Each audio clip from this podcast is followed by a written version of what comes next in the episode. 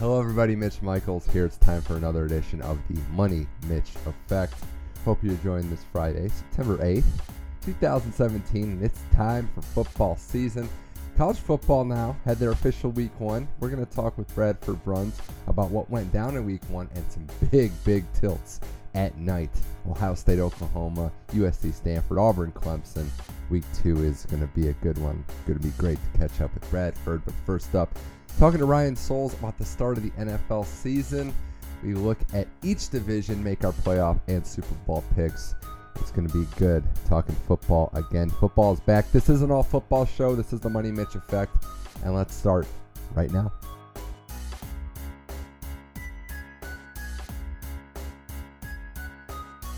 All right, football is back. Money Mitch Effect here, and it's time now to talk to friend of the program, recurring guest Ryan Souls, as we dawn in a new season, the 2017 football campaign, which kicks off tonight at the time of this recording. Ryan, thanks for joining the program again, and it is football season. Man, it's the most wonderful time of year. I'm happy to be here. I'm happy to be kicking it off with you, and let's go. Uh, let's get it for another NFL season. I think part of it is that summer ends. Summer, you know, it's a great time of year, but it's the lull in the sports here. So mm-hmm. we're we're ready for football because we've been missing sports, uh, a lot of drama in the sports team. But also, you kind of need something to get you through what's coming up, and that's fall, winter. I mean, I know it's a little different for you in Chicago, but you know, we need football to get us through the uh, the winter months and the fall months ahead. Oh, absolutely, absolutely. I mean, I think we need football 365 days a year. Well, yeah, I don't, I don't know if the players' uh, collective bargaining agreement would go for that. But, oh uh, no, no, I don't think they go for that either. But uh, we're gonna do what we always do. It's tradition between the two of us. We did this last year on the show, uh, previewing the NFL season. We'll go division by division, share some thoughts, and at the end of the show, once we've made it through all eight divisions, we will give some outrageous picks, which in my case can't go any worse than they did last year. So, with that in mind, Ryan, let's start with the AFC East, which let's is fascinating again because you have the Patriots, who are the standard in the NFL, and you also have two teams in the Bills and the Jets, who basically punted on the 2017 season. So, I know there are no sure things in the game of football, but this has to be New England's division. Is there any any reasonable reason that I should think otherwise. I really can't see even with an injury. I think New England could win this division. I just think from top to bottom, they're just so much better than everyone else in this in this division. So I think this will be an easy win for the Patriots. And uh, it, I think there'll still be some good football to be played because these teams play each other tough in the division. That's that's the beauty about football. But I think the Patriots are going to run away with the division uh, probably pretty early it's weird that we're starting to see more basketball level tanking going mm-hmm. on, and, and I get it because the Jets are in transition. The Bills appear to be that way as well.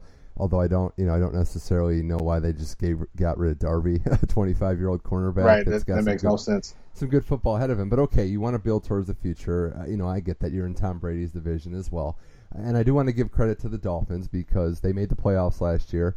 Uh, we'll get to them in a second. So, but the Dolphins aren't going to be that bad. The thing with the Patriots that you know it blows you away the consistency, and it's top down in that organization. It's not just Brady and Belichick. They've accumulated a lot of good players that fit their role, and also their ability to overcome injuries. We we've seen it mm-hmm. time and time again, Ryan. But I want to just play devil's advocate for a second. The division we all think is a sure thing, but if we're talking about legitimate chances to repeat, which they obviously have, and they have arguably more talent than last year.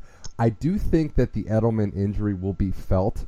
You can obviously say that they have weapons. It's Brady. They'll make it work, which I think is true. But Brady talked about a, a trust, a level of uh, trust between a quarterback and his receiver that him and Edelman built up. I think mm-hmm. this may affect them in bigger games. I don't know when it'll get them, but I think they will have a little bit of a fallback, maybe right out of the gate. We're having to build up some relationships with receivers like like Dorsett, who they traded for, and Brandin Cooks, who's now on this team. Yeah, I, th- I think right out the gate, uh, it could hurt a little bit, but I think it'll be fine. I think this this team and this offense has really been built off. Um, I mean, you would almost call it a West Coast offense on steroids. I mean, they they really don't throw many routes past 10, 12 yards. And Edelman is so great because he's so good in space. But I think they have a lot of receivers that can get open in space. And I think the way the Patriots practice, I think the way they run their organization, it's always next man up, and I mean I think that that's literal around there. If there is a drop off, I wouldn't be surprised because I think that's natural. But if there isn't, I wouldn't be surprised either.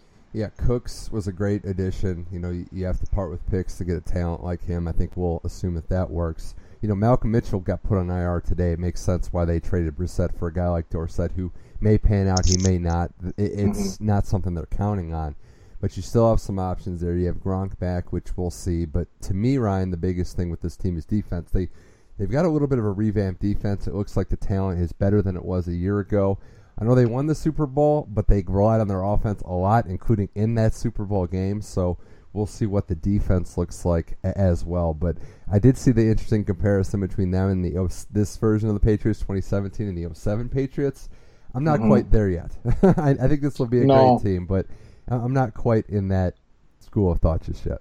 You know, I'm not there yet, and I think you know there is only one Randy Moss factor. Mm-hmm uh, that Welker. you could have. And Welker absolutely, absolutely, and Welker, uh, especially you know having them on the same side on opposite sides. But I think this team, I think, is a little more seems to be a little more diverse than that 07 team. And let you know, unless Brandin Cooks just turns into this ultimate deep deep threat and he catches you know 15, 16 touchdowns, which I, I doubt. Randy Moss caught 23, I think. That that uh, Patriots Super Bowl miss year barely when they barely lost. But I think this team has a little, a lot more options just because Bill Belichick just seems to always be loaded at receivers with you know Chris the Chris Hogans of the world. Yeah, that's another um, one too. Right, right. So I think not to even call him a one trick pony in 2007, but you know, with no Randy Moss factor, you know, as good as Brandin Cooks is, he ain't Randy Moss, and it still forces you to open up your offense a little bit. Yeah, a lot more bodies in the backfield too with this team mm-hmm. with Gillislee. I love that signing. Rex Burkhead can contribute in short yard situations. Dion Lewis is back. James White. I mean, the list go on and on. There's a lot of toys for Tom Brady to play with uh, mm-hmm. on this team. And, and lastly, on this division, Ryan, the Dolphins. Bullish on their playoff chances. I know they, they made it last year. Tannehill was a quarterback, not the best option, but they did get the job done under Adam Gase's first year. They bring back Jay Cut. They bring Jay Cutler out of a, a brief retirement. A lot of the same pieces are there. I'm in the school of thought that I'm not expecting Cutler to be the savior, but I don't think he'll be any worse than Ryan Tannehill. So I, would say it's about the same. They'll compete for a wild card yet again. Yeah, I think it's about the same too. I, I would agree with that assessment. As sad as it is to say about Jay Cutler, it's his 12th, 13th year in the league now, yeah. and we're still you know saying the same story. But you know him having the familiarity uh, with the offense, I think they'll be right around the same. And I think having done probably as good as he did in his entire career with Gase prior. This is the best case scenario for him to succeed. Mm-hmm. I think DeVante Parker could be in line for a big year. Jarvis Landry will be a, a, solid target. The defense is good. I mean, they were they were good last year. They gave Miami, uh, they gave a couple teams all they can handle. So we'll see what happens. But the AFC you, East again. You know, you know, I will say, and you know, you can tell me if you agree or disagree with this, Mitch. But looking at the Dolphins roster, I think if we see you know, one of those seasons where a team just overperforms above their performance. I think this roster is talented enough to win 11 games. Mm-hmm. I just don't know if they'll actually do it. Yeah, yeah, very fair. I mean, defense is underratedly good, and they have weapons on offense. So I'm with you there. There's going to be, you know, they'll probably be like eight and six, nine and five going into their last two games, and then you know mm-hmm. we'll see what happens. But one last thing on the Dolphins on another team, you know, they're they were supposed to play Tampa Bay week one, Ryan. Mm-hmm. And, and, we know Hurricane Irma, and there's bigger things in football with that. Absolutely. What's going on in Houston. We understand the reasoning behind the game not being able to take place in Miami. There was thought that they could maybe relocate that game played on a neutral site, which would take a home game away from the Dolphins, and they're already playing in London, so they'd be essentially down to six. But mm-hmm. I don't know that this is what I would have done because now you have both of these teams playing 16 straight games, no I bye agree. week, and I just I think it hurts them. I don't I don't want to say competitive disadvantage, but there will be that tired legs factor down the stretch, and, and I don't know. I know we have bye weeks as early as week four, but I just mm-hmm. don't agree with this. No, I don't agree with it either, with it either, and I do think it's a competitive disadvantage, especially when you know the NFL and the commissioner has been one to tout player safety and protecting the head and protecting you know players' bodies and whatnot. And I think that playing 16 games in a row, and I get you know, team, like you said, teams have bye weeks as early as week four, but even with it being week four, that's still a quarter of the season down. You literally don't play a game this week, and then you just go. You mm-hmm. you literally play a college football season uh, plus four more games yeah. in a row, basically. So it's just it, it's crazy to me. Yeah, I, especially they're gonna have a Thursday night game that doesn't, you know, I don't know what, what who they're playing off the top of my head, but that doesn't seem like it's gonna go well for them either. Mm-hmm. So we'll have to see. Um, but I, am just I understand the the thought process, the good intentions behind it, given that there is a hurricane going on and people's lives are affected. But of course, we'll have to monitor how this goes on. But all right, Money Mitch effect, Ryan Souls. Let's move to the AFC North.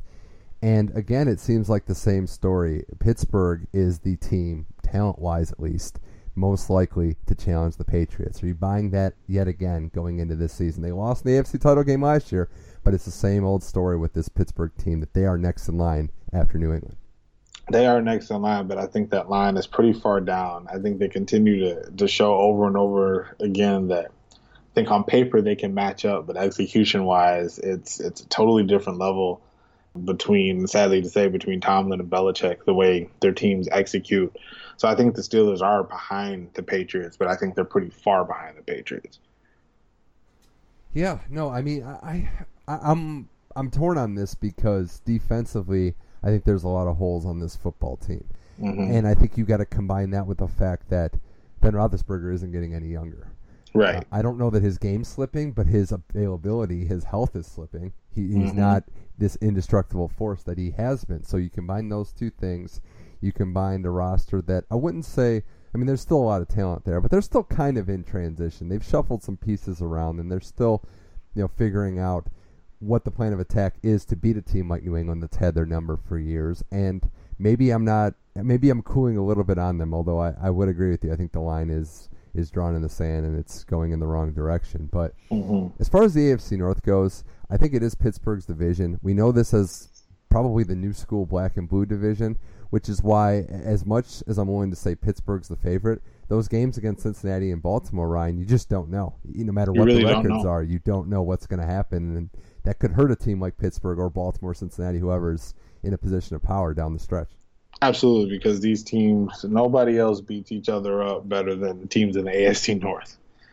Literally.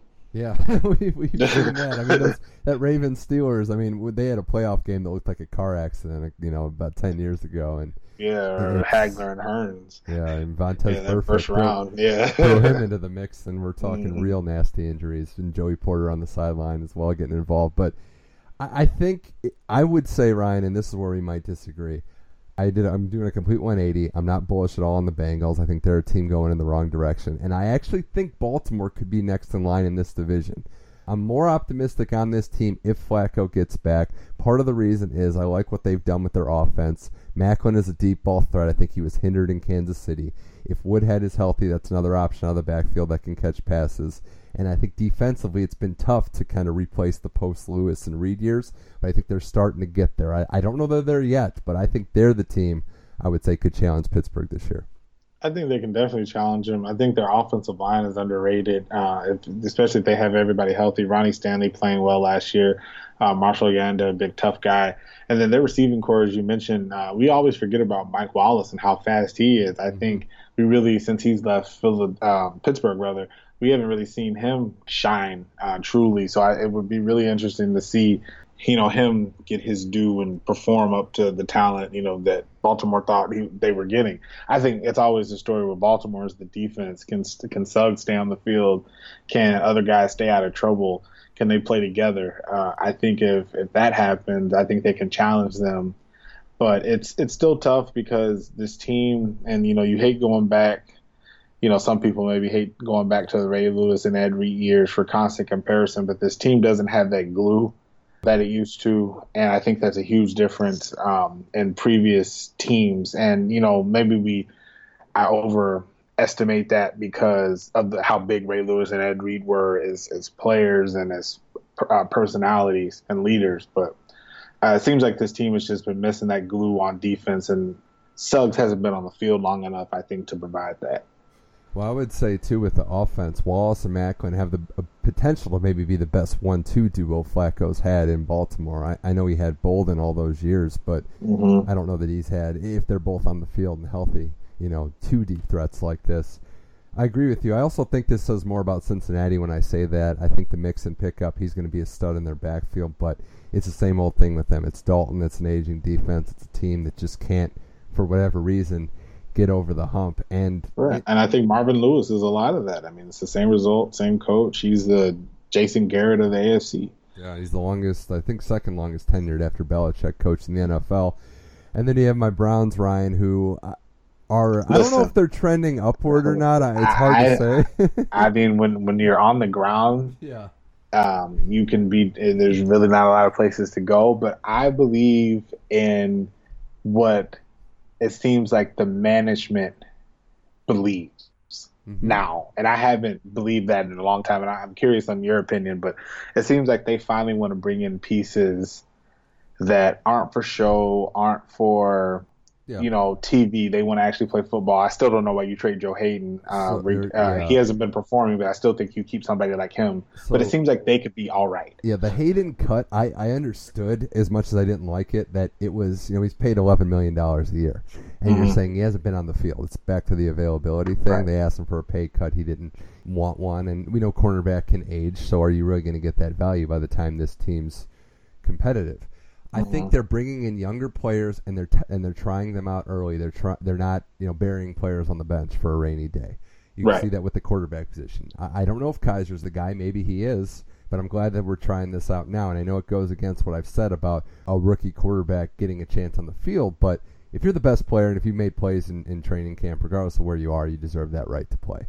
And there's Absolutely. nobody in front of him, including the the aforementioned deceased, recently deceased Brock Osweiler, not actually dead, but you know, probably Yeah. dead as a starting quarterback. But when you talk about Kizer getting the chance, I think it's good. It'll it'll see right away if he can play. The line's getting better. It's not you know, I don't think he's a sacrificial lamb in the sense that former Browns quarterbacks have been because the line is much better than it's been the last couple of years. This Myles Garrett news sucks though because I just wanted to see him play. Uh, it's been a while. I was talking to my dad earlier about this since we've had a real impact guy on defense. All right, and he could be, uh, you know, a Yeah. ten-time Oh, yeah. All-Pro. So it hurts that he's not going to play, especially against Pittsburgh. But we'll see. I, I think the division is tough. It always has been, and it's going to make life challenging. But you build for the future. You you have draft picks, but you're not giving up on the season. There's still a sense of we're going to compete, and I don't expect many wins this year. I do expect uh, a lot of competition and some hard fought games. I could see the Browns winning more games than the Bears this year. and the Jets, and maybe Yeah, even the Bills. I don't know. I mean, Mhm. that- we'll see what happens. I know I've got my eyes on some players in next year's draft already. It's just you know repetition at this point, but Still thinking about that. we'll see. All right, let's uh, let's go to the AFC South now, which some people could say might be uh, the biggest race between two teams we're going to see all year for a division.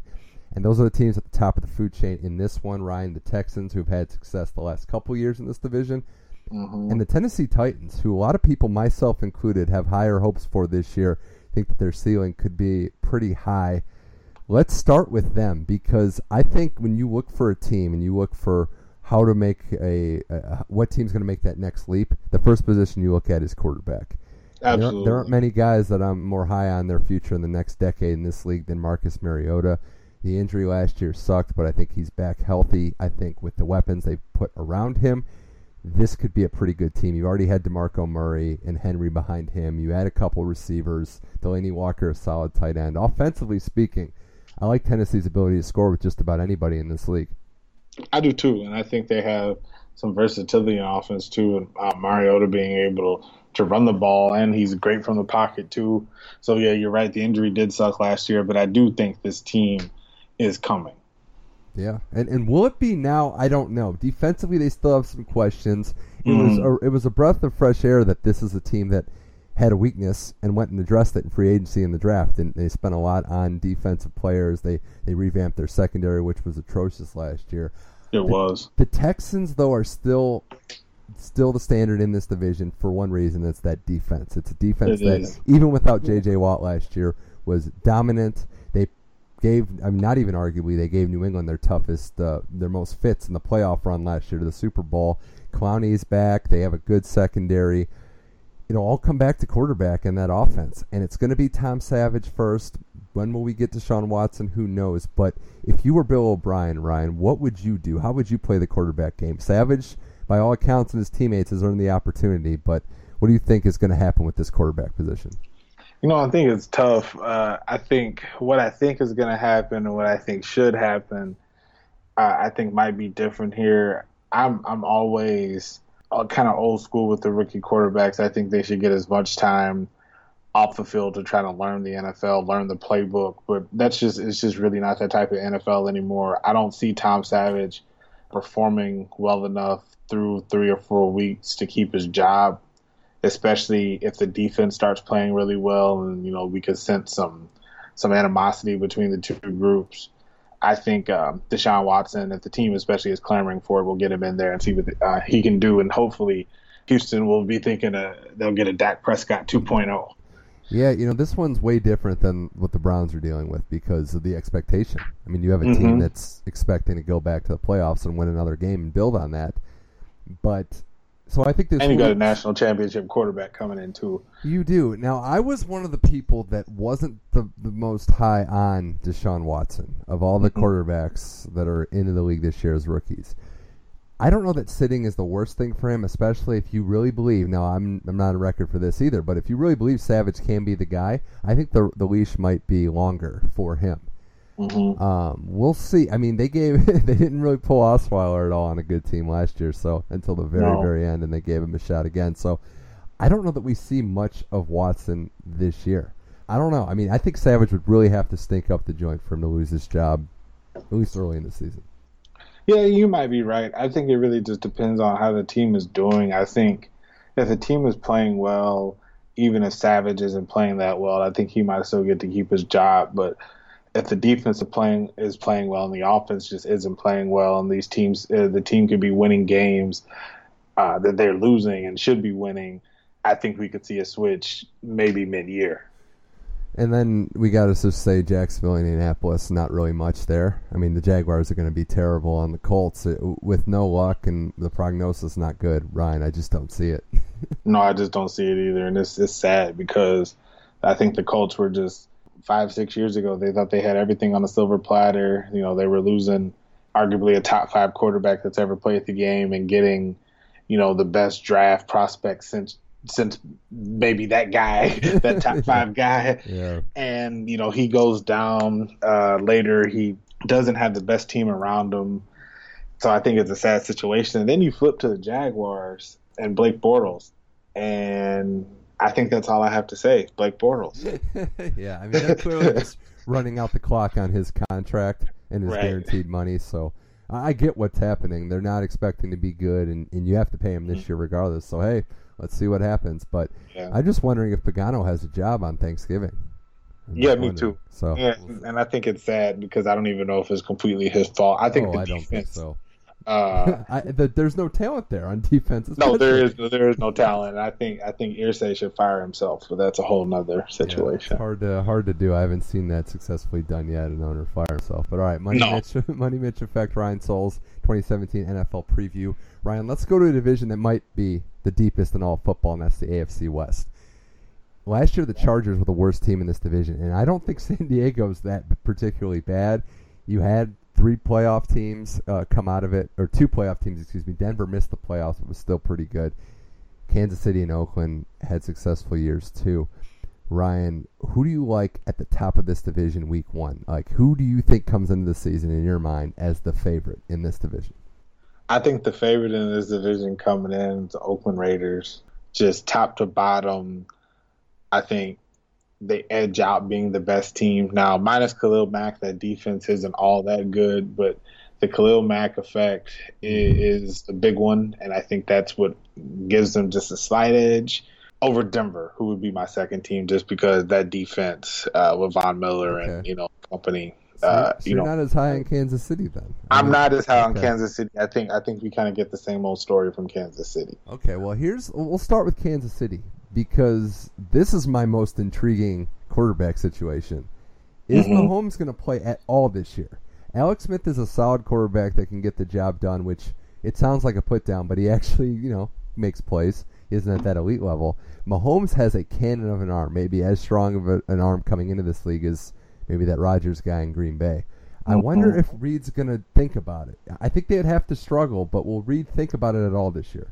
I think Reid could think about it, and you you said it perfectly. They would have to struggle, but Reid just Andy Reid didn't strike me as that type of guy that would just turn it over to a rookie midseason. I think he would ride. I think he would ride it out with Alex Smith. Yeah, I, I still put Denver third because the quarterback situation isn't anything special with Siemian there.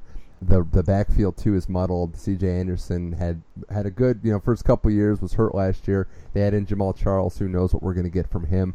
And the Mhm. defense is great, but it was better. You know, you lose you lose T.J. Ward, you lose a couple pieces. You, you know, Right. even dating back to you know Malik Jackson, some of those Super Bowl guys that they had that they lost when they all decided, rightfully so, to get paid after they won a ring. paid. So. Mhm. Uh, Talib's getting older. He's into his 30s now. So I, I don't know. I, I think Kansas City's solid enough to every year get to the playoffs, but then once they get to the playoffs, it's another story. I'm with you, though, in Oakland. I think that's the team.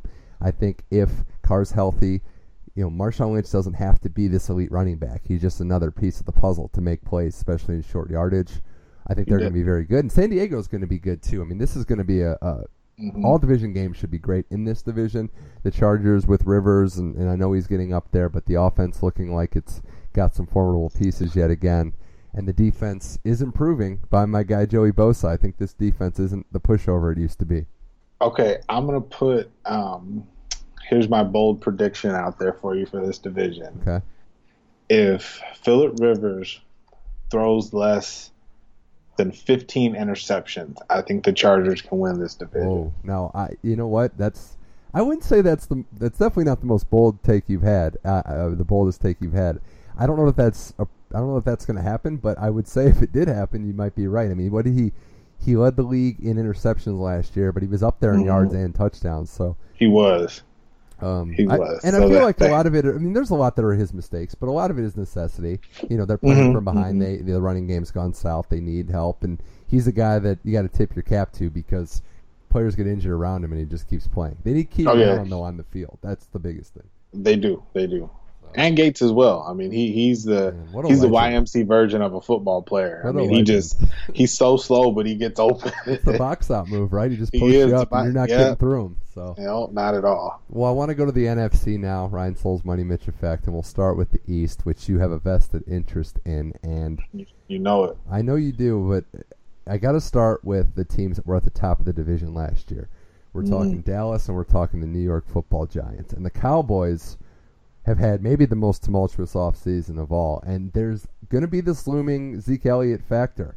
Suspended for six games, it's upheld. He's playing week one. There's still a possibility that one of two things is going to happen, Ryan. He misses the next six games of this season, or it's the Tom Brady effect where he plays the whole season and then next year almost certainly misses six games. So with Mhm. that looming over over this team week one and going forward, I want to talk about Dak Prescott though because we've always wondered what year two looks like for quarterbacks, but I can't think of a more pressure-filled situation for any year two than what Dak's about to face in Jerry World. Oh, I agree. I mean, and I think I think it's sad that you know we're in a quarterback driven league, so all the pressure is going to be put on Dak Prescott. But I think an enormous amount of pressure is going to be put on that whole football team if Ezekiel Elliott can't play, because it is obvious who the workhorse of that entire team is, offense and defense. It's obvious Right. who's getting the work. It's obvious who. Yeah. You know they've vested their money And- in and can I to say- get them something. Can I Yeah. say just one thing? I know the line's great. I know Prescott played well, but you put Mhm. McFadden, you put uh, you know other running backs there. They're not. They're not gonna do doing what he did. No, No. no, come on. No, they're Uh, not. So I just think having him is a huge, huge, huge X factor. And like you know, you alluded to this. As good as the offensive line is, I'm still not convinced. Um, now I'll always be convinced that Dez Bryant is a good number one receiver, but I'm not convinced that just Dak to Dez Bryant and Dak to Jason Witten is good enough to go very far in the playoffs because I think they're going to win the division. Um, but I think to go very far in the playoffs uh, without having Ezekiel Elliott up fully in up to speed because I think that makes a difference for somebody that young. See, I don't know if he fights this suspension, if he if they seek this waiver injunction, if it's a non-conference game, week one, Mm-hmm. you know what I'm saying? Like it's the Giants. This is going to be a huge game. They play It on is. Sunday night, week one. Seems like every other year, and this is Just like last be- year, a year ago. Yeah. it's just going to be a big game in determining the division. So it wouldn't surprise me if he just served the next six after and moved down with it. Defensively, you'd like to see them get better. The Giants are right there with them. I'm I'm in that camp that it comes down to Eli and probably some coaching decisions by Ben McAdoo. But defensively, they revamped their defense, took a lot of money. Landon Collins is one of the bright young players in this league. I think the receiving corps around Odell Beckham is getting up to snuff, and they added some running backs, including Wayne Gallman, another national champion winner from Clemson. So I think this Giants team is going to be stride for stride with them, and, and that's where I think you might see the Zeke loss felt is, you know, they, they won a lot of close games last year where Zeke pushed them and the mm-hmm. breaks fell their way. If the breaks don't go their way this year, it could be the Giants division we're talking about. It could be, and I think the interesting thing about the Giants is that I don't know if they'll go about trying to play football this way, but to me, this roster just seems set up to just score, score, score, score, score. I think you just want to get on the field on offense, have Eli try to make the least amount of mistakes as possible, and just get the ball to those three studs or wide receiver, and try to give um, favorable field position to your defense when you have to turn the ball over It might uh, work. by punting. You know, so I think Yeah. you do you try to score because with no Ezekiel Elliott, I don't think the Cowboys could beat the Giants in a shootout, and I don't know if the defense is good enough to try to slow the game down with no Ezekiel Elliott to try to make it a tit for tat game. I think the Giants against anybody should just be trying to run a score up on people. You know, the other two teams in this division, Ryan, the Redskins and your Philadelphia Eagles, do we think a return to the playoffs could be in store? Washington was close last year, blew a game down the stretch to the Giants that cost them the playoffs, but still have Cousins who's putting up great numbers. And then the Eagles, Carson Wentz here too. There, there's a mixed reaction to just how good he can be, some new pieces to play with. What do you think about these teams? You know, I think, you know, and excuse the joke here, but it depends on if Kirk feels like the first or the third cousin of the team. Oh, uh, if he feels embraced and he's confident, I think we're going to be getting a bunch of you like that this year. But if something goes wrong, I think if his confidence gets shaken, I think this team could could be on a downward slope like we've seen him in the past. Uh, I'm not that sold on Kirk Cousins, but he has what's the best way to pull it? And I don't want to even say an extremely high upside. I think he just has an extremely high reward factor that comes with an extremely high risk. Well, I think he's a baseline player. and When I say that, I, I think he never gets too high or too low. Mm-hmm. So I think you can actually count on him more than a lot of quarterbacks in this league that might have more talent, a la Jay Cutler again. That in big moments, he's just going to run the plays. He's going to spread it out. He's not going to be dependent on one receiver. My problem is they they have an overhaul at receiver. You know, no more Garcon, no more DeSean Jackson. Can Terrelle Pryor Senior make plays? Will the rook- will the what he was rookie last year, Josh Doctson, step up? I mean, there's some questions to answer there. The Eagles, I'm still not confident on your team, unfortunately, Ryan. I just don't think the talent's there yet, and quite frankly, I don't know that I can trust Doug Pederson yet to win big games. I, I didn't see much last year, I should say. No, no, I think I didn't see much last year either. And you know, granted, it was his first season, but I do like the way it's trending on both sides of the ball. I think having Agholor a year older, seeing what Alshon De- Jeffries may be capable of, and seeing you know Carson Wentz in the second year, I think it'll be interesting to see. I don't think this team is going to get anywhere close Mhm. to winning the division. I don't see them starting out. What did they? Did we start five, four, oh, five, oh last year? I don't see that happening. But I do think the team is trending upward. I think they're going to be better. I just don't think it'll show on the scoreboard.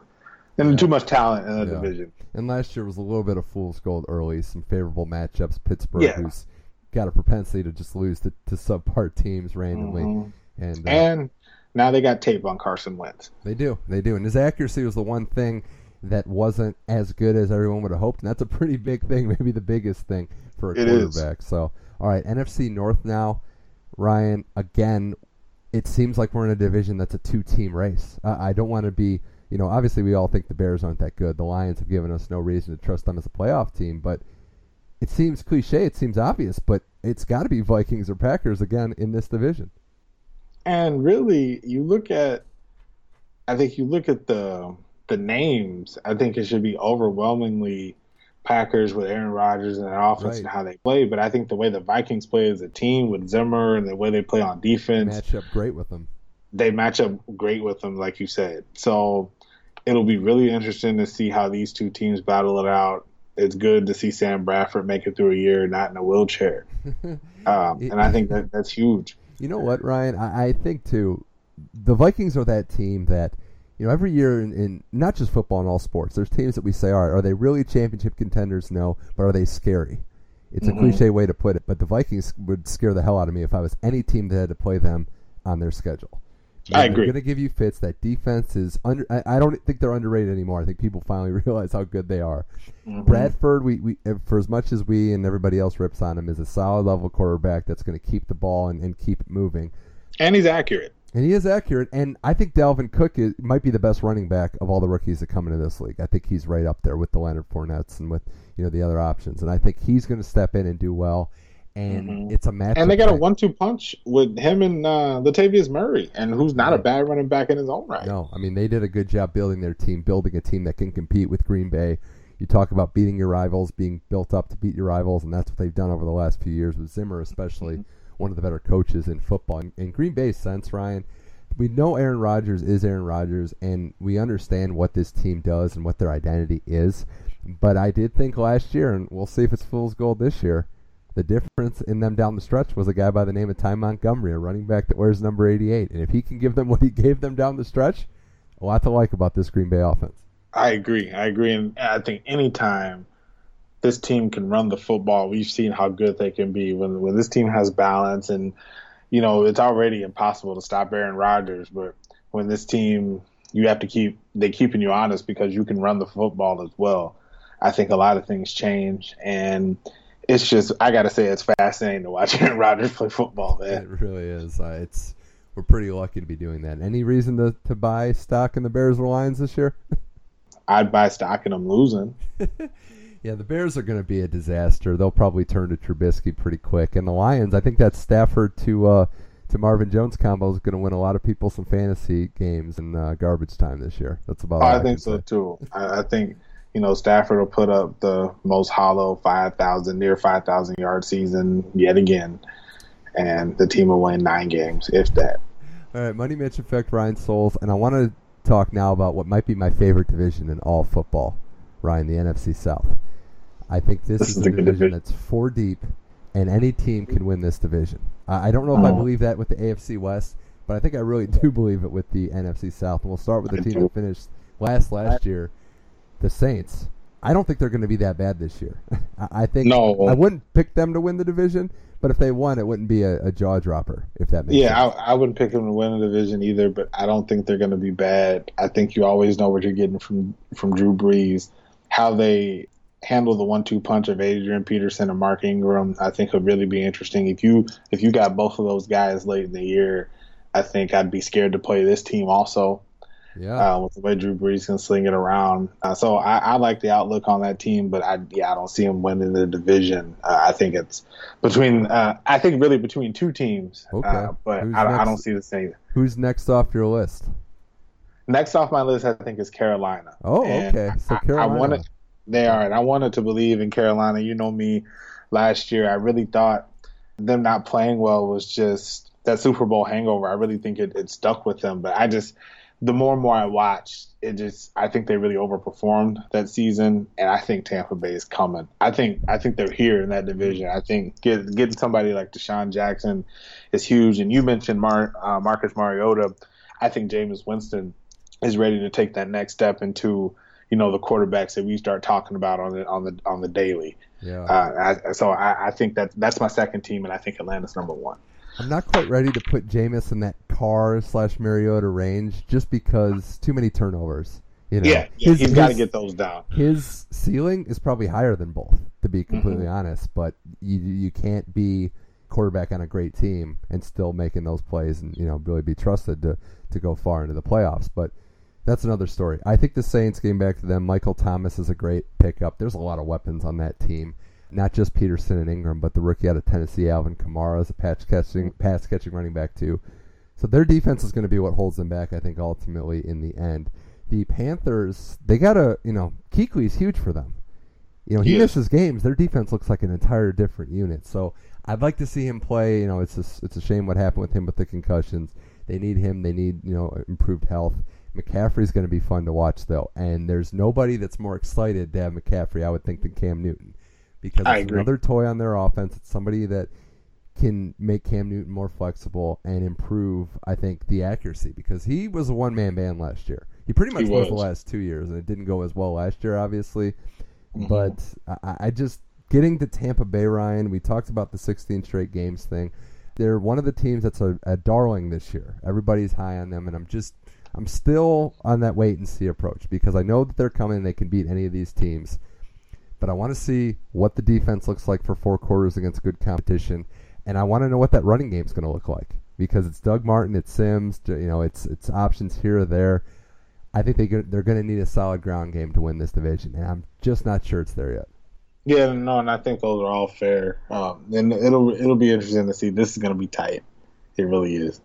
Do you think the Falcons come back? I mean, how do you overcome a loss like that in the Super Bowl? But can they just rebound and and make the playoffs like everything's fine?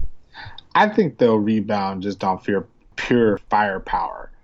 I think um, I don't I don't see too much of a hangover for Matt Ryan. I just think they have way too much talent around them, namely Julio Jones, uh, to not just win football games and the way that he's playing. I mean, I think he's just just entering his prime, and that that's, pretty scary. Yeah.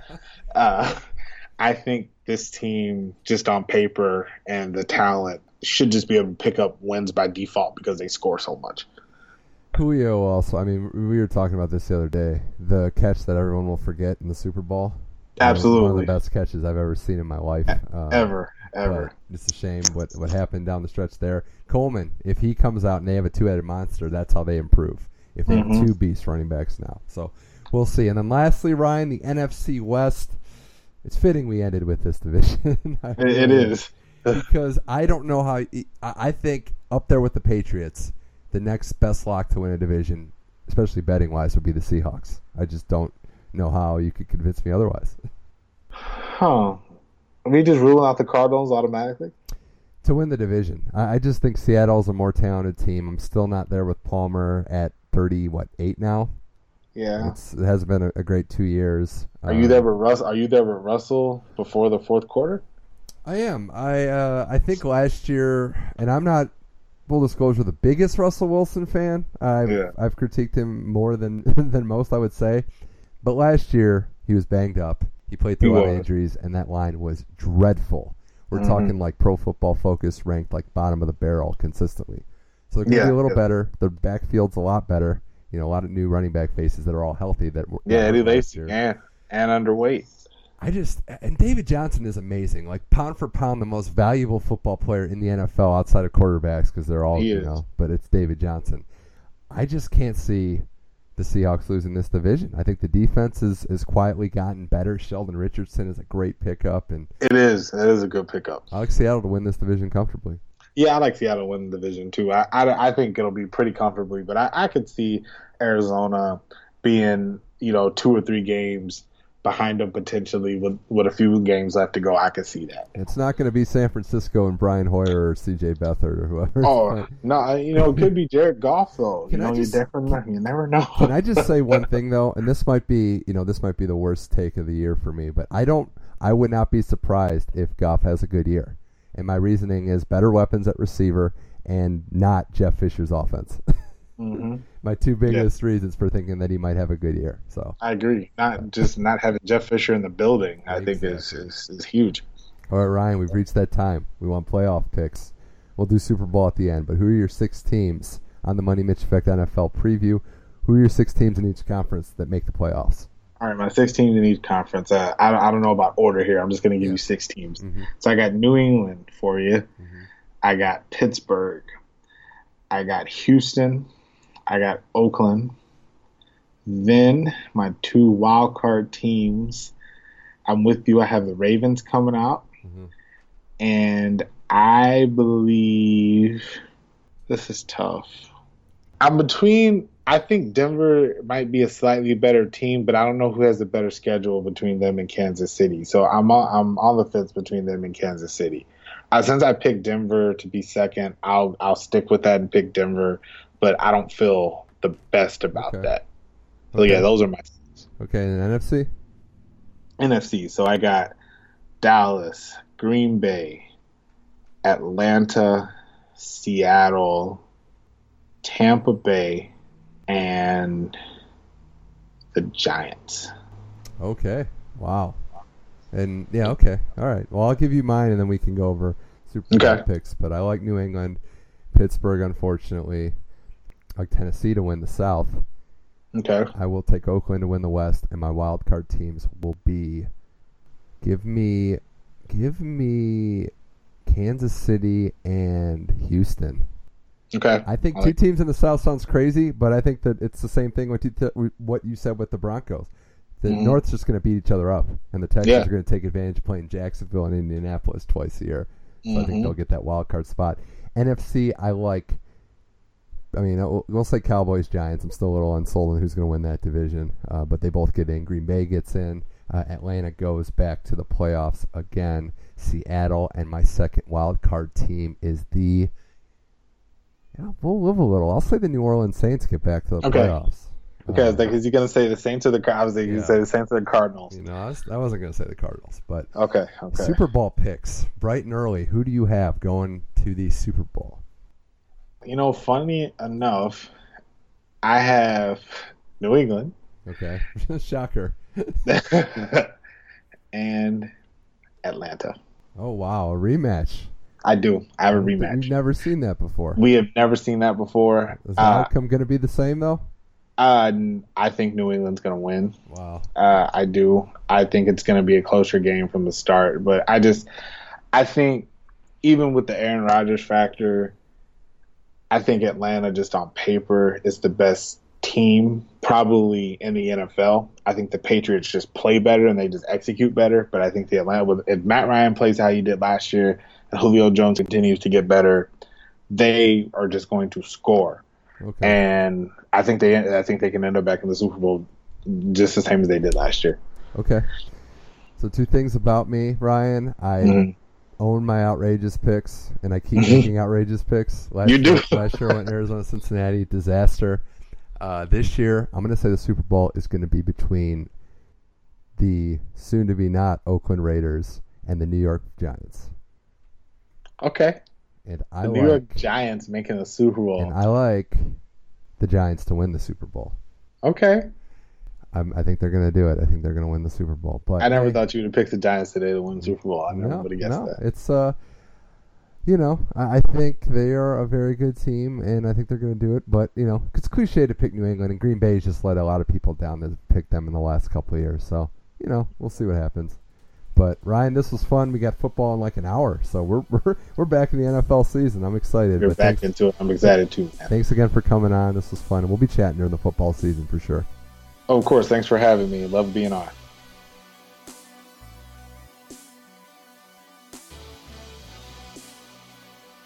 Big thanks to Ryan Souls for hopping on the show. And we did not see, neither of us saw, the Chiefs laying it to the Patriots. Kareem Hunt with a debut for the ages, a record setting debut. Alex Smith looking like Johnny Unitas back there. What was going on there? It's one game. We'll see what happens, but a big start for the Chiefs. Thanks again to Ryan Souls for talking NFL football. Now we got to switch to the college game. Bradford Bruns is back. We talk point spreads, we talk favorites, we talk underdogs. What went down in week one? Florida State's injured Francois, Alabama looking dominant, and some big night games. Talking Ohio State, Oklahoma, USC, Stanford, Auburn, Clemson, and Notre Dame, Georgia. All that and more. It's college football talk with Bradford Bruns on the Money Mitch Effect. Here it is now.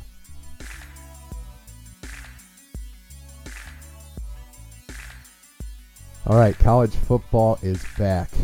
And with that, Bradford Bruns. Welcome back to the Money Mitch Effect. It's been a year in waiting. We've talked hoops, but I, I'm really excited. I'm like one of the long lost members of the Pointer Sisters getting ready for this discussion. the rare Pointer Sisters reference. One point from the very beginning, my man. How are you? I'm in it to win it. Thank you for the uh, acknowledgement. But Bradford, enjoy having you on to talk college football, and we're going into well, I guess it's officially week two because college football likes to start with week zero. But week one was something uh, interesting It wasn't as many upsets as you'd expect to see early, but there were some interesting developments. So, Bradford, right off the bat, I'll ask you this point blank. What stood out? What was curious to you, avid college football fan, well, about week one?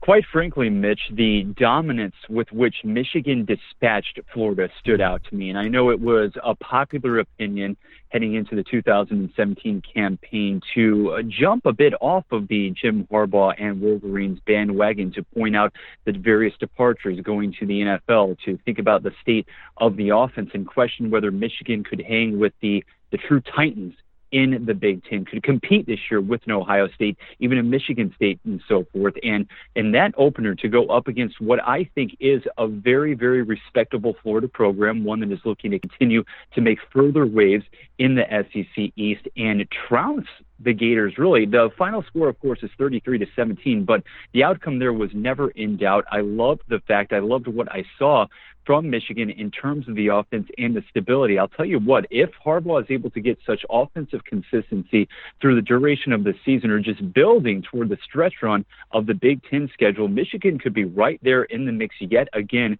for a potential playoff spot. And that is not something that I think a lot of the pundits and prognosticators, if you will, would have been able to forecast just a couple of months ago. You had that affair, which was fairly lopsided. And then, of course, too, in the grand scheme of things, we'll talk a little bit more about this before we press the uh, fast forward button, if you will, and dig into week number two unofficially. But Alabama, Florida State, what a turn of events there mm-hmm. in the second half. We understand that Francois, the injury, everything turned on a dime, turned on a whim right then and right there. But I have to be completely frank with you as well.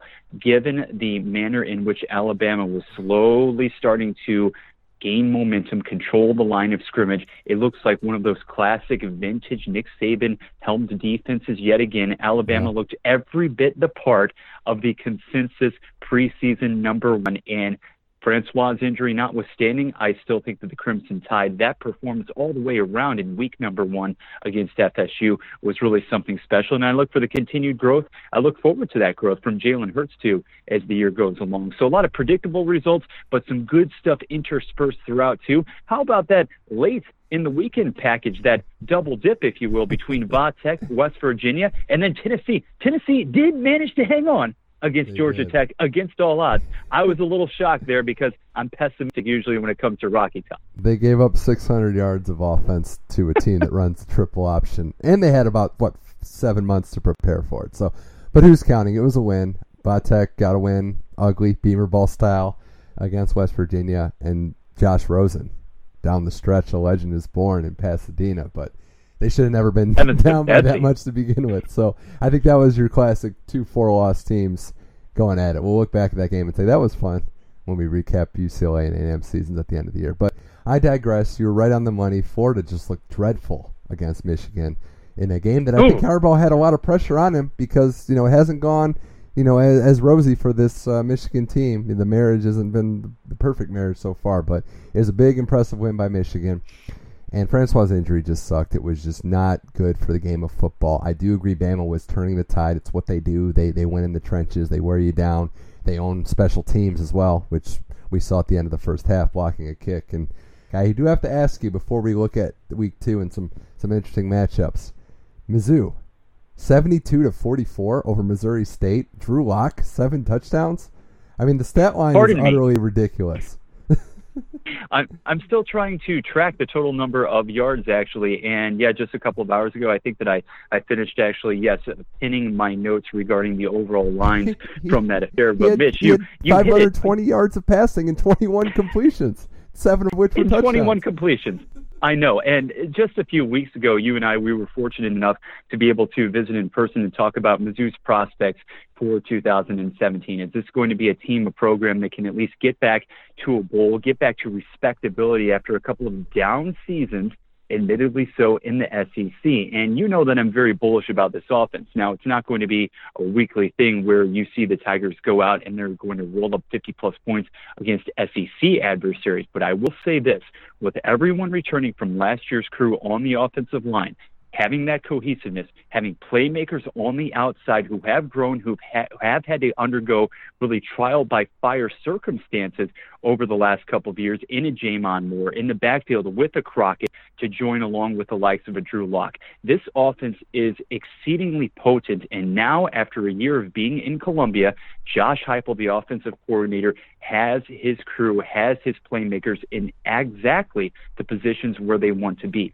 The sticking point, yet again, is going to be the defense. It's absolutely unacceptable. The head coach, Barry Odom, he confirmed as much after the fact, after reviewing the film. When you let an FCS mm. team come into your building, come into Faurot Field, and put up 35 points in the first half alone, when you allow them to easily, the Missouri State Bears, eclipse 400 yards, Mitch, this isn't even a middle of the rung style FCS team. This is Missouri State. This is a team that last season was held down repeatedly by the likes of Youngstown State, et cetera. So I don't know what they do right now about the defensive side of the equation. I know DeMontie Cross, he's back for another year. Make no mistake about it, Barry Odom is calling everything that matters, everything of consequence on defense. But when you don't have personnel, and Mizzou doesn't clearly have the abundance of pass rushers, elite edge rushers that really established that reputation over the past few years, allowing the Missouri defense to be great up front. When you don't have that and you have a lot of inexperience in the secondary too,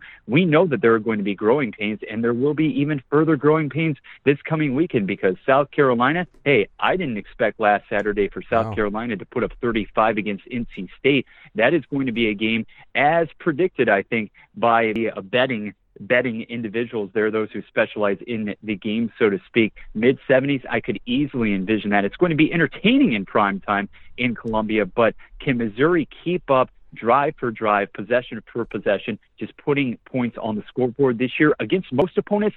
I say yes, because last year, to wit, you think about the Tigers, really the only defenses that were able to handle them in 2016, Florida and LSU. You're still talking about the SEC East. You're still talking about the lower class, if you will. And Missouri is going to be right there when it comes to executing on offense. The defense, uh-huh. though, you may have to watch partially with eyes closed through the rest of the fall.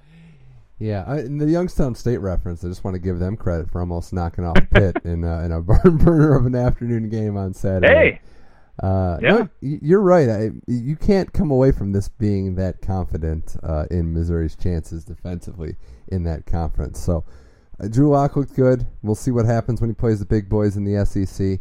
Yeah, we'd have to say. I do want to give a shout out to uh, Brent Musburger when you talked about the guys that set the lines and, and the betting public, who said with this gem of a line, Bradford, after UCLA came back and won. Good teams win, but great teams cover. UCLA was unable to cover, so.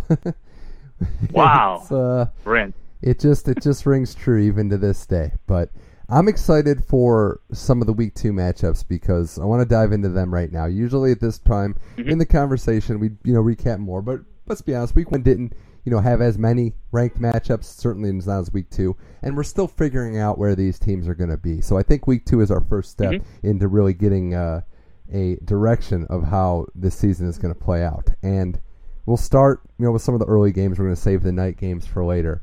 Uh, one game I do want to mention just in passing because there's not that many exciting games these two teams are going to have this year. But a noon kickoff Eastern time in what some might call the academic slash nerd ball, Northwestern and Duke.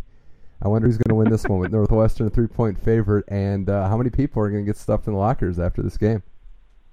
That's a fair question, Mitch. One that I'm still pondering myself. But yeah, you hinted at the just embarrassment of riches that we're going to have in prime time. Four games with national implications, starting within 90 minutes of one another. But Northwestern, yes, still trying to do its thing against Duke, and I'm intrigued by that one. I'm intrigued to see exactly how many points are going to be put up on the board in that contest. Considering the venue, though, considering everything that we have heard about you know, regarding respective off seasons for this team, I really want to see how Fitzgerald's crew for Northwestern comes out because I think that you're still trying to establish, all right, who's exactly going to take up resonance in that second tier, if you will, of the Big Ten. And I think Northwestern getting Duke in week number two unofficially, it's going to be a good test for the Wildcats and, you know, Duke as well, conversely, uh, in its conference, of course. You think about the level of competition for the duration of the campaign, and Mitch, I don't think you could have described it really that much better. There isn't going to be a lot of great competition leading up to the, the stretch run portions, if you will, of both of these schedules. So I do expect a nip and tuck affair, and the three and a half point line. That seems pretty respectable, pretty fair, I would say, at this point in time as we move closer to the weekend. But in just, I would say, a touchdown or so, you know what? I will give the edge just barely to Northwestern, but call it more of a gut instinct, gut feeling reaction than anything else because I do honestly believe that this one could slide in one direction or the other. I'll go Northwestern just to stay loyal ish to the Big Ten, and also though you got to mention they did not play good against Nevada last week, so we'll see what happens. Okay, here. true. Yeah, true. I don't know, but another game I want to bring up, and, and I'm bringing this up more for principle than the actual game. It's Michigan Cincinnati, and the principle of it is every year I feel like we go over this, but it's a good time to remind all the listeners, Bradford, how confident you have to be in a team to cover in a point spread like this. Michigan a 34 point favorite over Cincinnati, and barring an upset, season worthy upset, life changing upset, is it possible that Michigan is going to cover this many points? What would you gauge your level, and how confident do you have to be when taking this into account?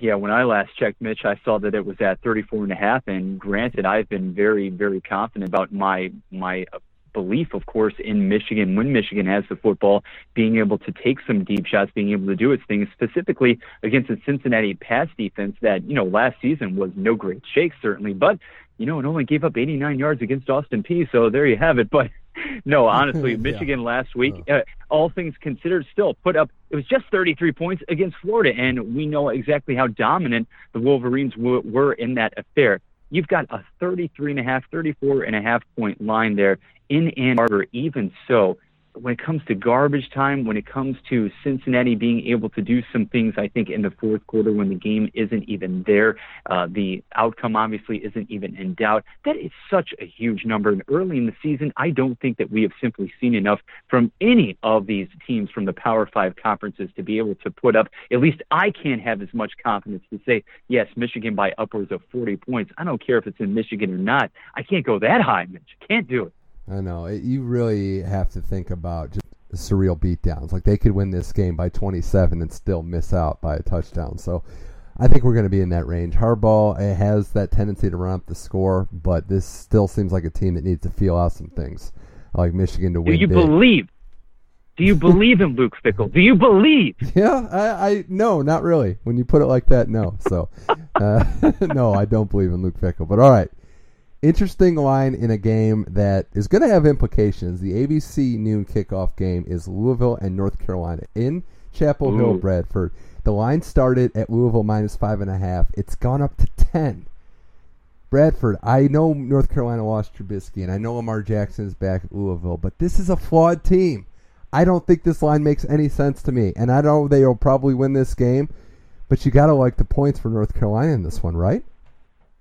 I would say so, and that's ridiculous movement. You're talking about that type of movement in a short period of time. And I didn't care, honestly, when it was revealed yesterday that you have Larry Fedora, the head coach, of course, for North Carolina, saying, Oh, I haven't settled on a starting quarterback for the conference opener. So, you know, the Cardinals have to prepare for the multiple options there in Chapel Hill. It doesn't matter if you're talking about the LSU transfer in Brandon Harris or even the freshman over there in Chazz Surratt. This is a, a preposterous change, really shift, if you will, in the weather. And even with that season opening loss to California, California, 35 to 30. Harris throwing the two interceptions. He was benched then too. That is, it is an intriguing matchup though to me because I'm thinking about that next tier also in that particular conference. Who is going to step up? Who's going to be able to really pound its chest, if you will, and kind of fill the void that maybe not the void that has been left with the injured to Francois affecting matters there in the or the ACC, excuse me. But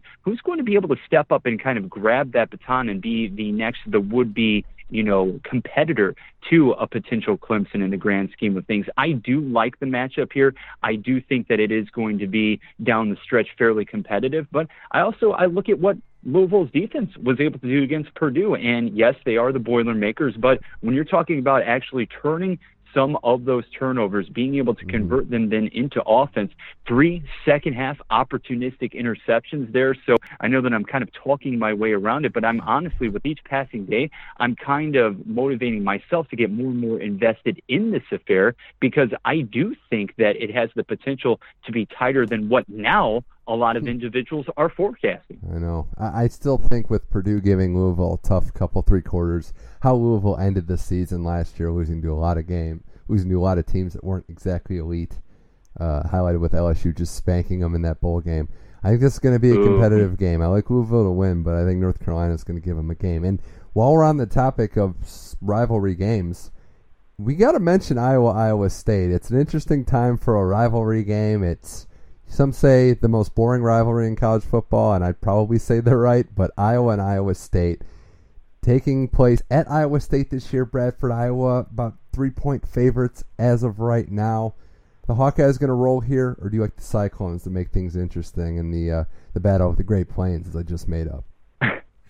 I just don't think that you've spent nearly enough quality time, my friend, in the Great Plains. Oh, okay, all you, too you much. can't call all too much.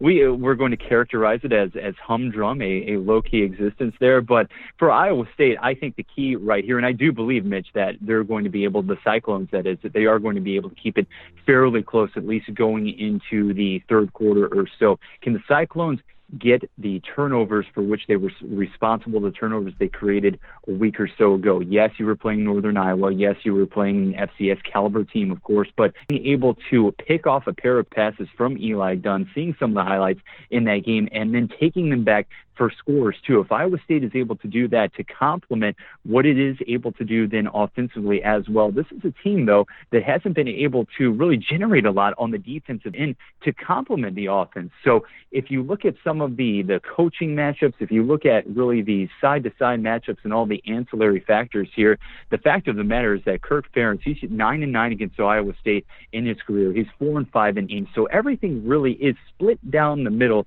in a lot of different categories there. I want to see what David Montgomery is able to do out of the backfield for Iowa State in this one. He was very strong to end 2016, and yet he's still raw. He's still someone who, in his first eight games, basically the Cyclones had to mix him into the proceedings. He still has about 130 career carries, and that's it. Mm-hmm. But he's a dynamic playmaker. He's somebody who could potentially get on the outside and give the Hawkeyes some trouble. So I will say in this contest, I actually like Iowa State to to cover in this sense and make it a game, make a game of it well into. I'll give them a little more credit even into the fourth quarter. Yeah, it's hard for me to have a ton of confidence in Iowa State given how they've done. This is a rivalry yeah. game, and for whatever reason, this game has been close the last couple of years, even with Iowa being the better team.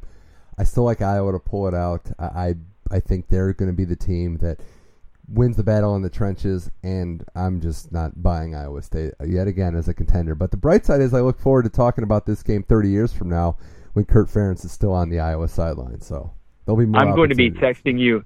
I'm going to be texting you immediately thereafter. Please give me your in-depth breakdown of this this weekend of sports. The the one contest that I want to revisit ad nauseum is Iowa Iowa State. But frankly, you, Iowa was very poor against Wyoming in a lot of different respects in Week One. So I want to see a cleaner performance out of the Hawkeyes. So Bradford Bruns, Money Mitch Effect, College Football Week 2, chatting, previewing some games. If we make it to the afternoon with all that scintillating football early on, if you can make it to the afternoon, Penn State and Pitt, another ish rivalry game, but after Pitt, as I said earlier, barely escaped by the by their teeth, uh, beating Youngstown State, they have to deal with a Penn State team that, fresh off of making the Rose Bowl last year, 21 point favorites now a lot of hype on this team. They could be real contenders to go to the playoff again. Can Pitt make this a game? I mean, I know this was a game that Pitt won last year. Different team, different dynamic, different morale, but do you like Pitt's chances at all?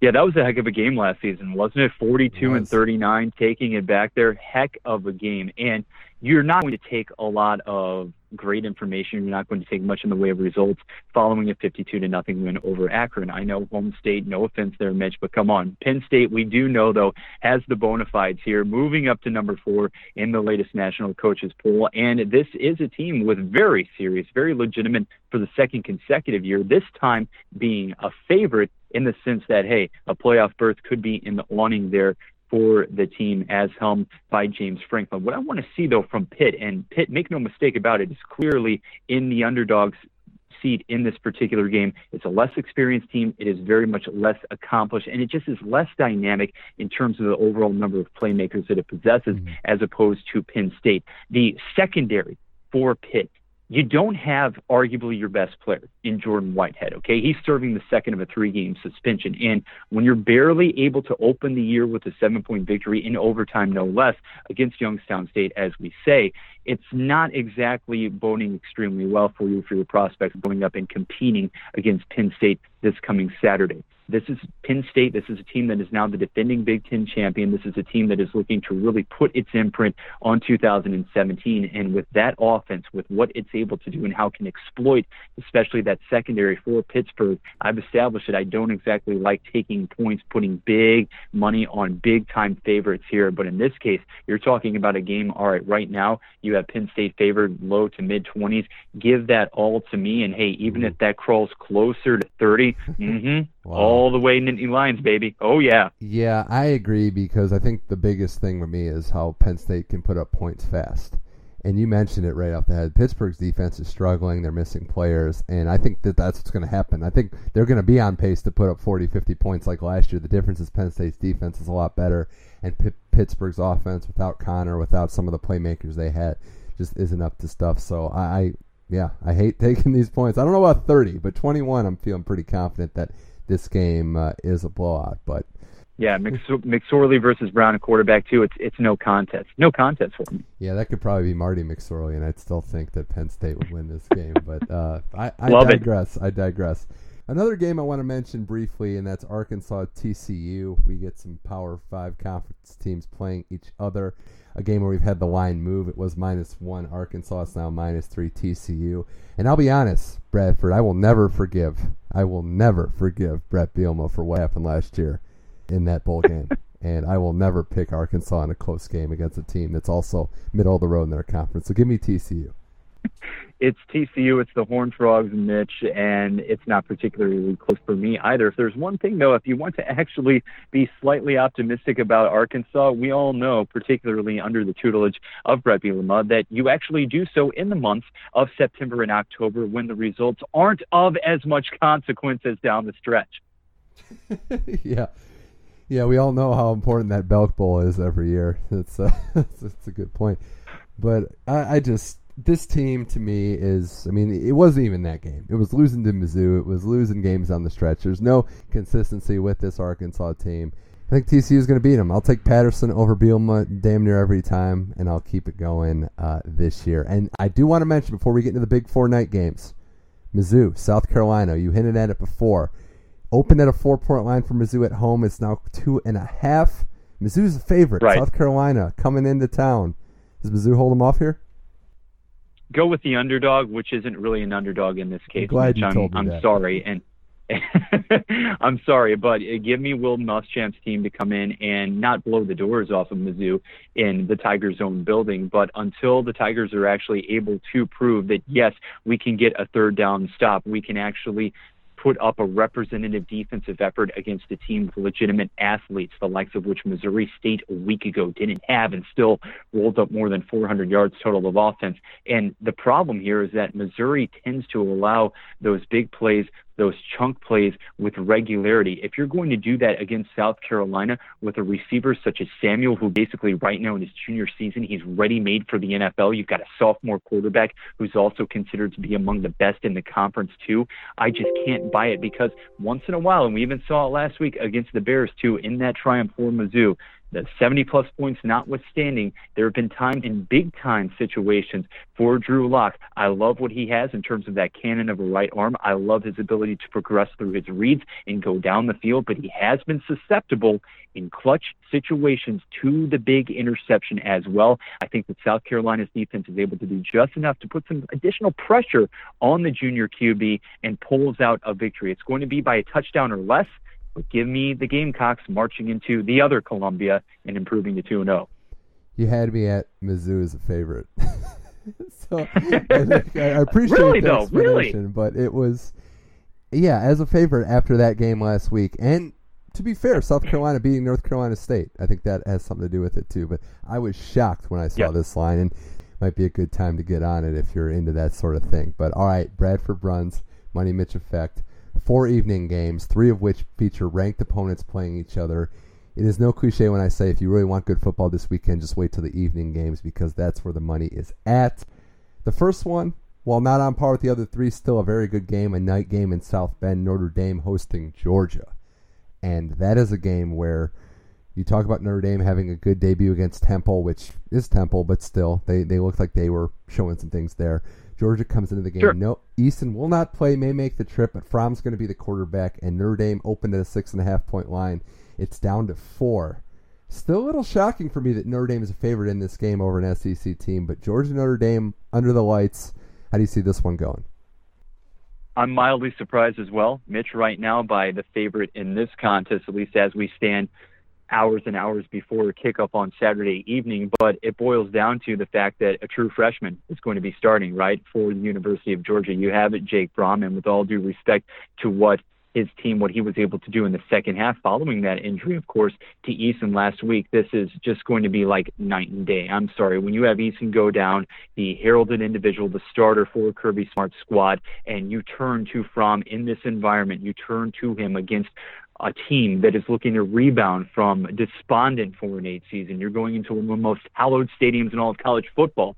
Can you really expect him to be able to lead Georgia on multiple consecutive touchdown drives again? Mm-hmm. I think not. And last week against Temple, yes, it was against Temple, but Notre Dame, hey, Wimbush was quite good, and he was excelling through the air as well as on the ground. Most of all, though, Mitch, I'm going to be looking for exactly what that running back tandem is able to do for the Golden Domers against UGA. Um, yeah. I don't necessarily anticipate that we're going to get a combined 285 yards again from Dex Williams, from Josh Adams, but mm-hmm. UGA's front seven is going to be challenged. I know they've got some athletes. I know that they've got some size up front, but Notre Dame can put up points in a hurry. And again, with Fromm getting the nod for Georgia in this game, I think that the Georgia secondary is also pretty vulnerable. I think that Notre Dame is going to be able to put up those points to the point where maybe if you jump out to that early lead, you're able to negate the presence of Chubb and Sony in the backfield for Georgia, maybe force the Bulldogs into more of those uncomfortable third and long situations.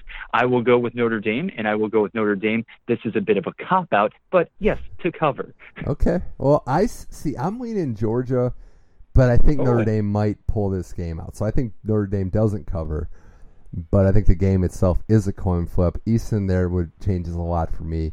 You mentioned the vulnerabilities yeah. in the secondary, but the thing I keep coming back to, Bradford, is Brian Kelly, young quarterbacks, doesn't always work out well early on. There's some growing pains, and it was fine and dandy when they're beating Temple by 28 points. Let's see what happens in a close game on prime time. so, true. I, this I'm, is a real. This is a real season is. opener. I'll, okay, I'll say Georgia, but I'm not. I'm I'm confident in them making it a close game. Coin flip down the wire. I just think Georgia wins this game. But isn't it isn't it intriguing too that these two blue blood programs, Mitch, are meeting for just the second time ever? You have to go all the way yeah, back to the '81 Sugar weird. Bowl. That's surprising to me. Very, very weird. Um, but it is the first of several great games. Another one I want to mention is Stanford and USC. It's actually the latest kickoff of the night. But USC had a little bit of a barn burner with Western Michigan randomly in week one. Stanford had that week zero bloodbath uh, beatdown of Rice. And here we are, two teams that are fighting for supremacy yet again in the Pac 12. They are going to do battle at the Coliseum. USC, six point favorite right now. Didn't look perfect. Sam Darnold is hyped up and for deserved reasons, but Stanford always plays them tough. You riding with the Cardinal? or do you think the Trojan horse raises once again? Well, Darnold himself characterized the last weekend's performance, at least individually, as a bit weird. And it did take USC a while to get going in that initial affair. But this is clearly a possible very early preview of our 2017 Pac-12 title game. And I love every storyline concerning leading up to this contest, mm-hmm. Mitch. The only problem I actually have is the fact that these two teams are playing in September again for yeah. a fourth straight season. I want this a little later in the schedule, but whenever these two squads get together, you usually have an exceedingly tight game. The two programs know each other so well. Stanford is finally back from Australia, so you had that one week layoff.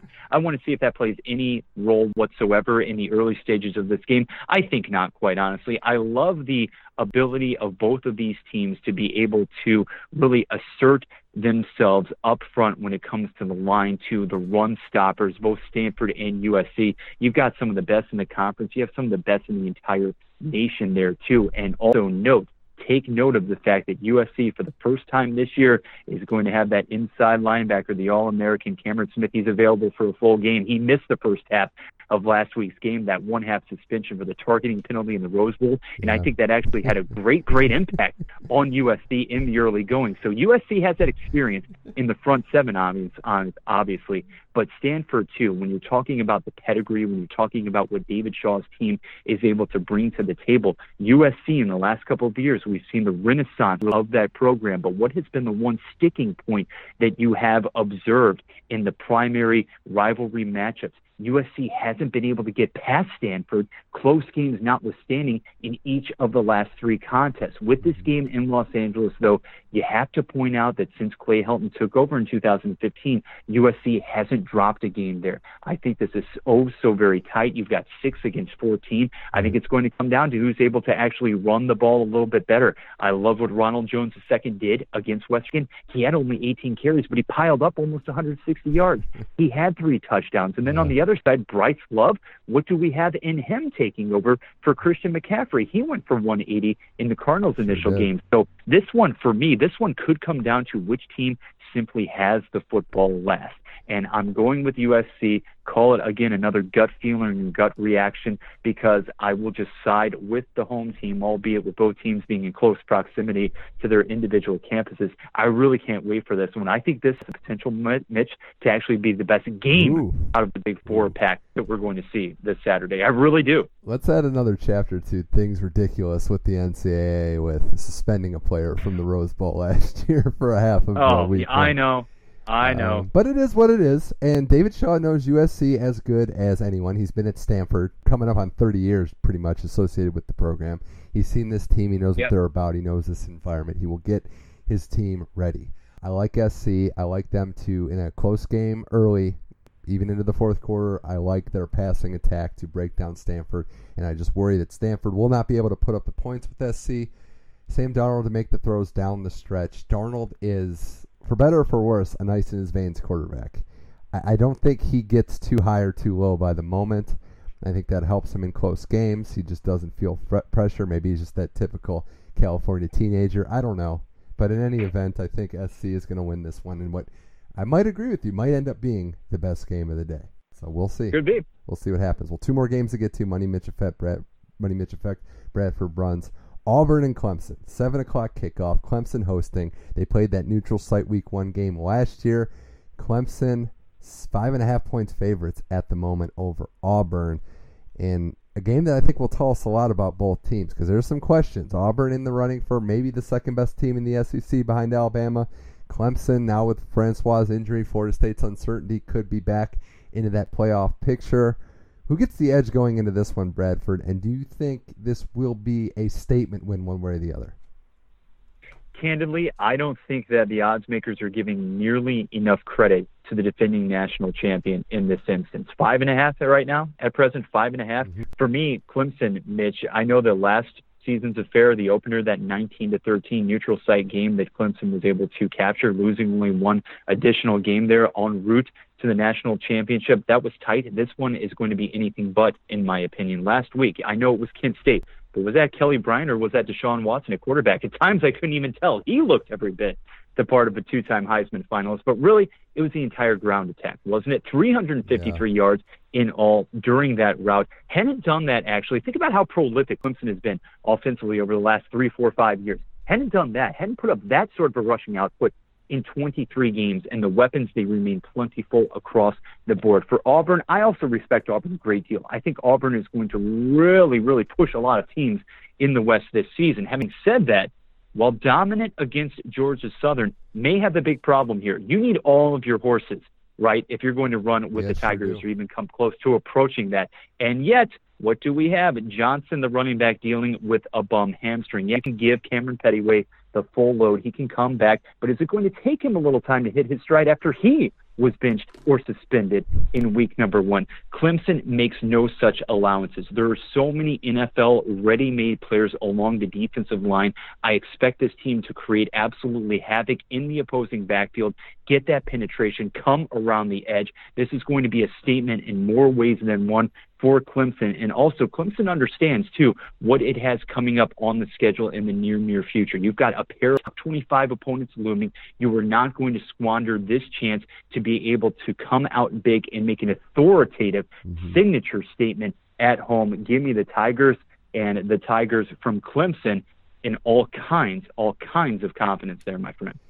Yeah, I don't think I share the same confidence, but I agree. I got Clemson in this game covering. I think Auburn's got some questions to address. Their defense has been very subpar for their standards the last couple of years, and you don't want to go into the game against Clemson with that. The one thing I'll say, though, is that quarterback position. I know with Watson out there, there's big shoes to fill.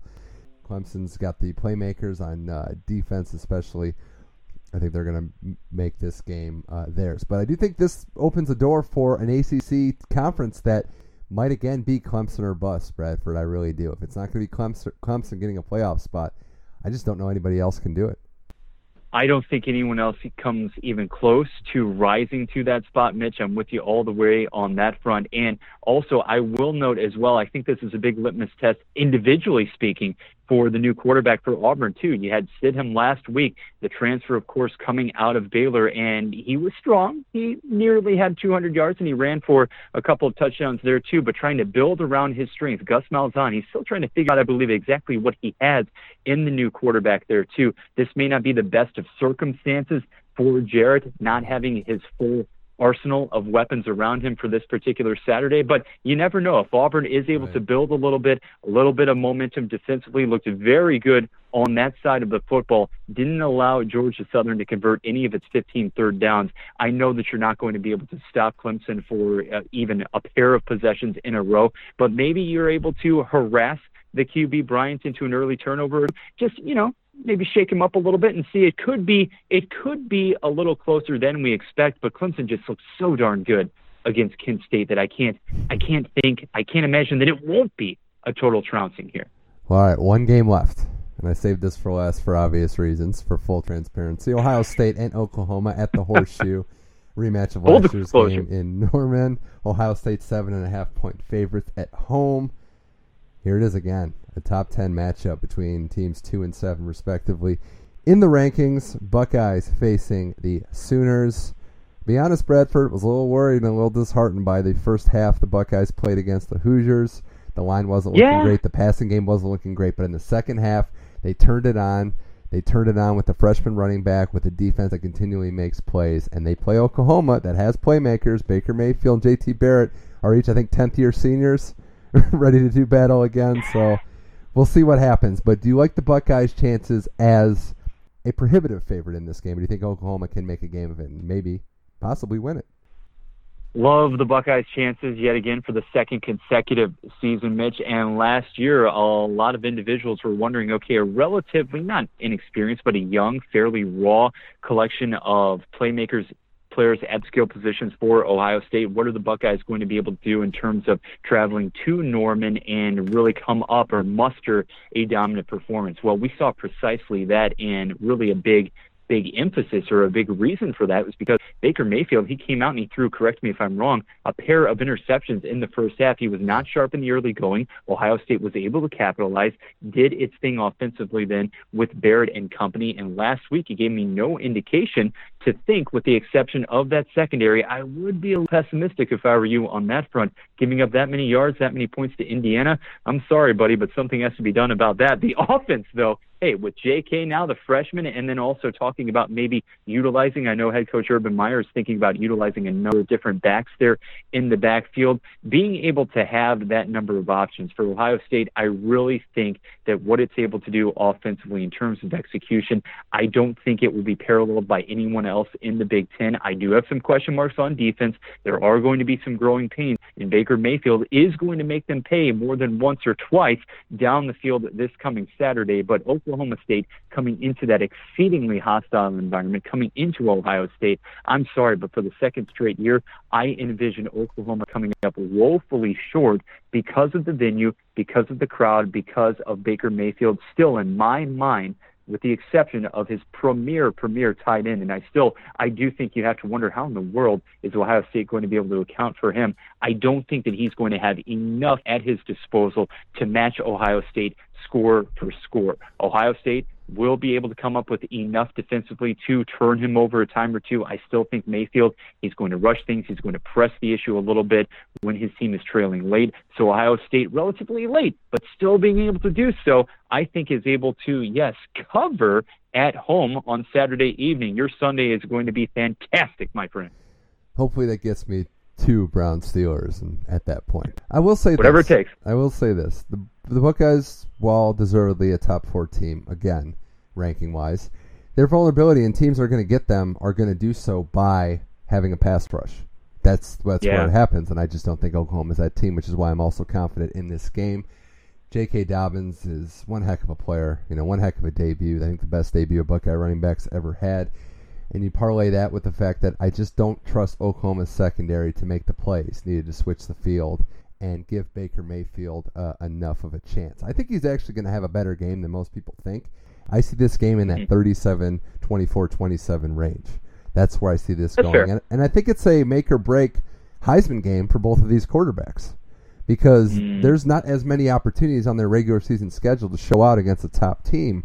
So if Mayfield wants to be a true Heisman contender, I think he's got to play great win or loss in this game. Same goes for JT Barrett. But you know, it will be a different feel. I, am interested to see Lincoln Riley in a big game too. It's not Stoops Meyer; it's his kid against Urban Meyer. So we'll see what happens. Ah. But I feel I feel like that's going to play a factor. This is the first big game he's ever coached in.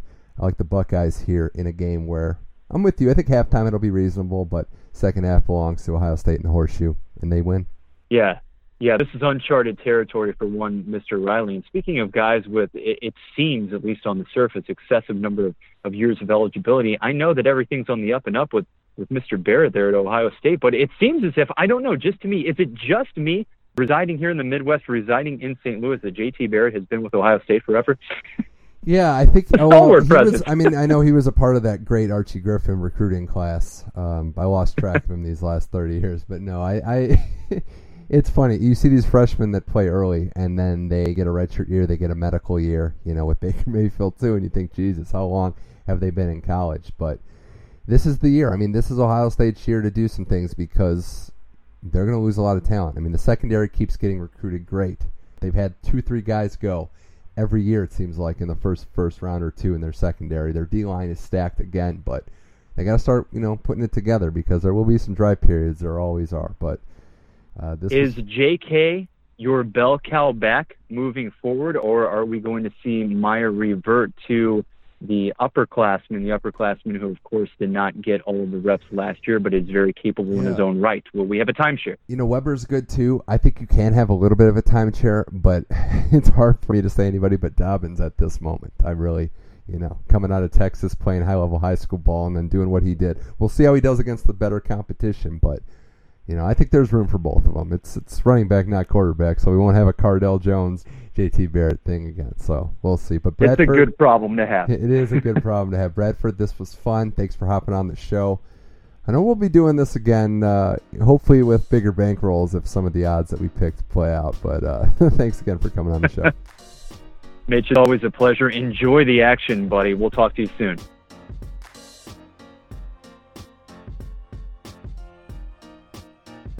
That's it for today's episode of the Money Mitch Effect. Thanks again to Bradford Bruns and Ryan Souls, today's guest, Tim Adams for supplying the beats, Brian Nelson for supplying the logo.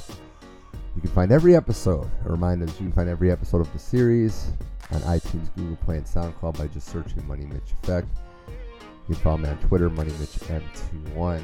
And I'm excited. I hope everybody out there is excited for the football season on deck this fall. We've missed it. We've needed it ready for college football on Saturdays, NFL football on Sundays and Mondays, action on Tuesdays, and Color Rushes on Thursday. I think I have that right.